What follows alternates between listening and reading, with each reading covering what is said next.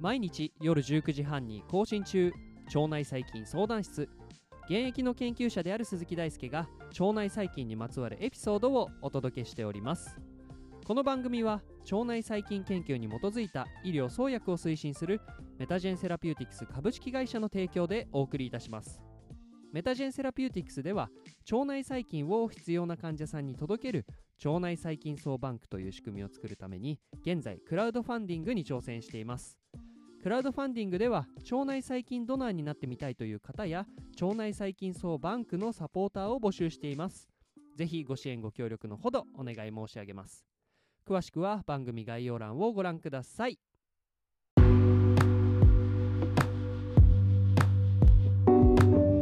ということで今週も新しい1週間が始まりました。今週からはですね主導点の基礎ということで先週の配列決定の基礎に引き続いた内容をお届けしていければと思いますまあもちろんですね先週の DNA の配列決定の基礎まあ、詳しく言うと塩基配列の決定方法というのが、え、今週ではとっても重要な技術となりますのでぜひ先週の内容も、えー、頭に入れながら、え、今週の内容を楽しんでいただけたらと思います。ということでまずはじめに生物の種とは何かということなんですが種についての定義をですねいろいろなところからちょっと文献を取ってきて、えー、これについてまずお話をしていければと思います。まずはじめに、えー、参考にするのが Oxford Learners Dictionaries の、えー、定義なんですが、えー、こちらによるとですね、え、スピーシーズ、えー、種というのは a group into which animals, plants, etc. that are able to have sex with each other and produce healthy young are divided. であとは smaller than a genus and、uh, identified by a Latin name ということでこれざっくりと、えー、自分で訳したんですが これはその成功を通して繁殖できるような動物植物などの一群で、え、属より細かくラテン語によって決められるようなグループということを指しています。でまあ、これだとそもそも、まあ、その成功を通してなので、まあ、私たち人のような有性生殖を行う高等的な生物に限定されてしまう種の定義であって腸内細菌のような単細胞生物における、まあ、定義種の定義ができないのでまた別のところで、まあ、またこれオックスフォードになるんですけどオックスフォード・ランゲージズによる、えー、定義にも、えー、言及していきたいと思います。これによるとですね、A group of living organisms consisting of similar individuals capable of exchanging genes or interbreeding. The species is the principal natural taxonomic unit, ranking below a genus, and uh, denoted by a Latin binomial, binomial e, それで EZ、Homo sapiens ということで、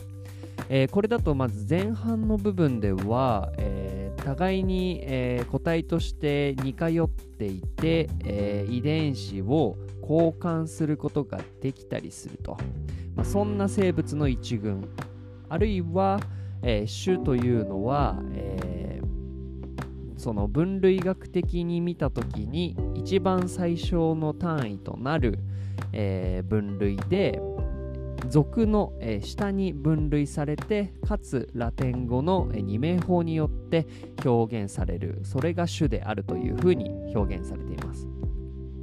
まあ、さっきと同じように前半の部分はですね割と生物学的な意味としての種の定義であって後半は分類学的な意味での種の定義であるというふうに思います。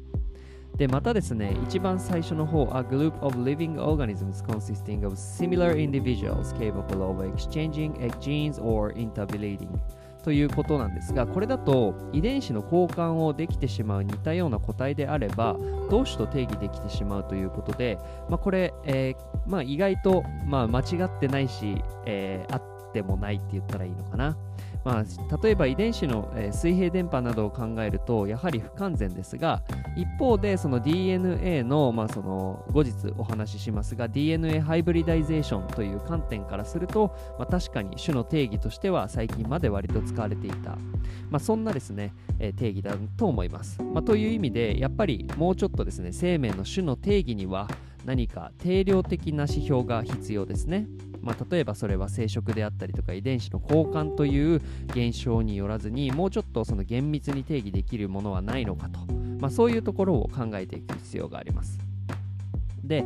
えー、まあなので、まあ、ここで参照してきた種の定義はですねいずれも間違ってはいないんですけれど、まあ、そのある意味での競技狭い意味の定義でありまして現代においてはより適切な種の定義というものが検討されているということを、まあ、ここでは加えておきたいと思います。で、まあ、種の、え、定義をする指標についてはですね次回詳しくお話をしていくとして今回は分類学と系統学の観点から見た種の位置づけと今までどのようにして種を定義してきたのかについてお話をしていきますまず分類学という学問ですね。生物学の一群でタクソノミーと呼ばれる学問は生物の分類に重きを置いている学問です。一方系統学ファイロジェネティクスは生物の系統学的な進化的な関係を明らかにする学問ということでこの分類学と、え、系統学によって世界に存在する本当に多様な生物をさまざまな指標によってまとめることで生物の進化の歴史を知るとともに生物間の進化的な関係を知ることができるというような、えー、ことが良さとしてあります。なので、まあ、その分類学分けるものと進化、えー、系統学ですね。進化的な関係を知るものという、まあ、この2つを組み合わせることによって生物の互いの関係であったりとか、えー、時間経過ごとの、えー、関係みたいなところについて知ることができます。生物の分類っていうのは、えー、現在はですね階層構造によって説明されています、えー、どういうことかっていうと、えー、生物を分類するというふうになった時にはですねより広い分類からだんだんと狭い分類に、従ってですね、命名をしていくあるいは分類をしていくというのが現在行われている一般的な手法です、えー、そこでですね、まあ、今日使われている、その階層構造についてはの分類体系は輪廻式の階層分類体系と呼ばれるですね、え分類体系が用いられています。で、まあ、ここで注意なんですけれど、音声で言うと、輪廻っていうと、なんかその生物の流転とか、あるいは転生みたいなものを意味する、割とその、あの、こっちの東洋の宗教的な意味に捉えられがちかもしれないんですが、まあ、これはですね、スウェーデンの植物学者、カール・フォン・リンネさんに由来しているのが、この輪廻式というところになっています。で生命の階層構造とは具体的にどういうことかと言いますと、まあ、これはなんか生命が積み重なっているわけではなくてその生命のその分類構造という意味で階層構造になっているという意味なんですがその、まあ、これも言ってしまうとドメインと階と門と項、えー、目家族種というような感じで、えー、分類することが可能です生物をね。で、ドメインから順に解門、項目、家族種というふうに詳細な分類体系というか分類項目になっていくイメージです。例えば住所で言うとなんかそのドメインっていうのは地球みたいな。で解っていうのは私たちはじゃあ日本に住んでるから地球の日本ですと。で日本の中でもじゃあどこに住んでるのですかって言ったら東京ですみたいな感じで割と住所でもまあこういう感じで広いところから狭いところにかけてですね住所がどんどん具体的になっていくようなイメージがあると思うんですけれど生物においてもですね、まあ、その住所の割り当てと同じように広い分類体系分類群からえー、狭い分類群に徐々にですね細かくしていくというのが、えー、命名法として取られている。あるいは分類の体系として取られている手法になります。ちなみにですねドメインは、まあ、英語でそのままドメインで、えー、がキングダム門がディビジョン、えー、項がクラス、えー、目がオーダー科がファミリー属がジーニアス種がスピーシーズというような、えー、対応をしています。現在では生物の種を呼ぶ場合には二名法という、えー、呼び方が使われていて、まあ、これはつまりどういうことかっていうと、えー、さっきの出てきた割り当ての中でも属と種を用いた、えー、生命の呼び方をしている。例えばですね有名なので言うとホモ・サピエンスなんていうのは属がホモでサピエンスが、えー、種であるというような感じでまあ、これはですね生物全般に言えることなので例えば腸内細菌ですと例えばバクテロイデス、えー、ブルガタスビフィドバクテリウムロンガム、エシェリシアコリコライイコライなど2名法で実はですね、えー、名前が付けられていて意外と馴染み深いのではないでしょうか。はい。ということで、まあ、ここまでにですね、まあ、種の分類体系、えー、について、まあ、お話ししたりとか分類学系統学の観点から種の、えー、ことについてお話をしてきたんですが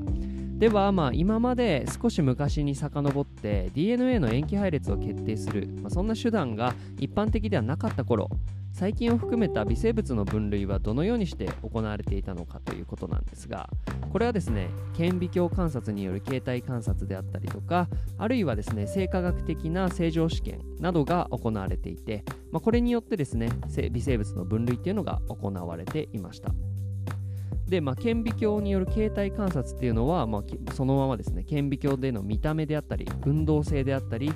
あるいは画法があるかないかと。まあ、そういうところで、えー、見分けをつけたりとかあるいは生化学的な性質として、えー、まあそのまあ、化学的なよによった、まあ、その分類症として例えば栄養要求性がどうかとか、えー、そういうところに着目してですねいろいろな観点で見てその生物はどういう生物なのかと、まあ、そういうことを明らかにしていくということです。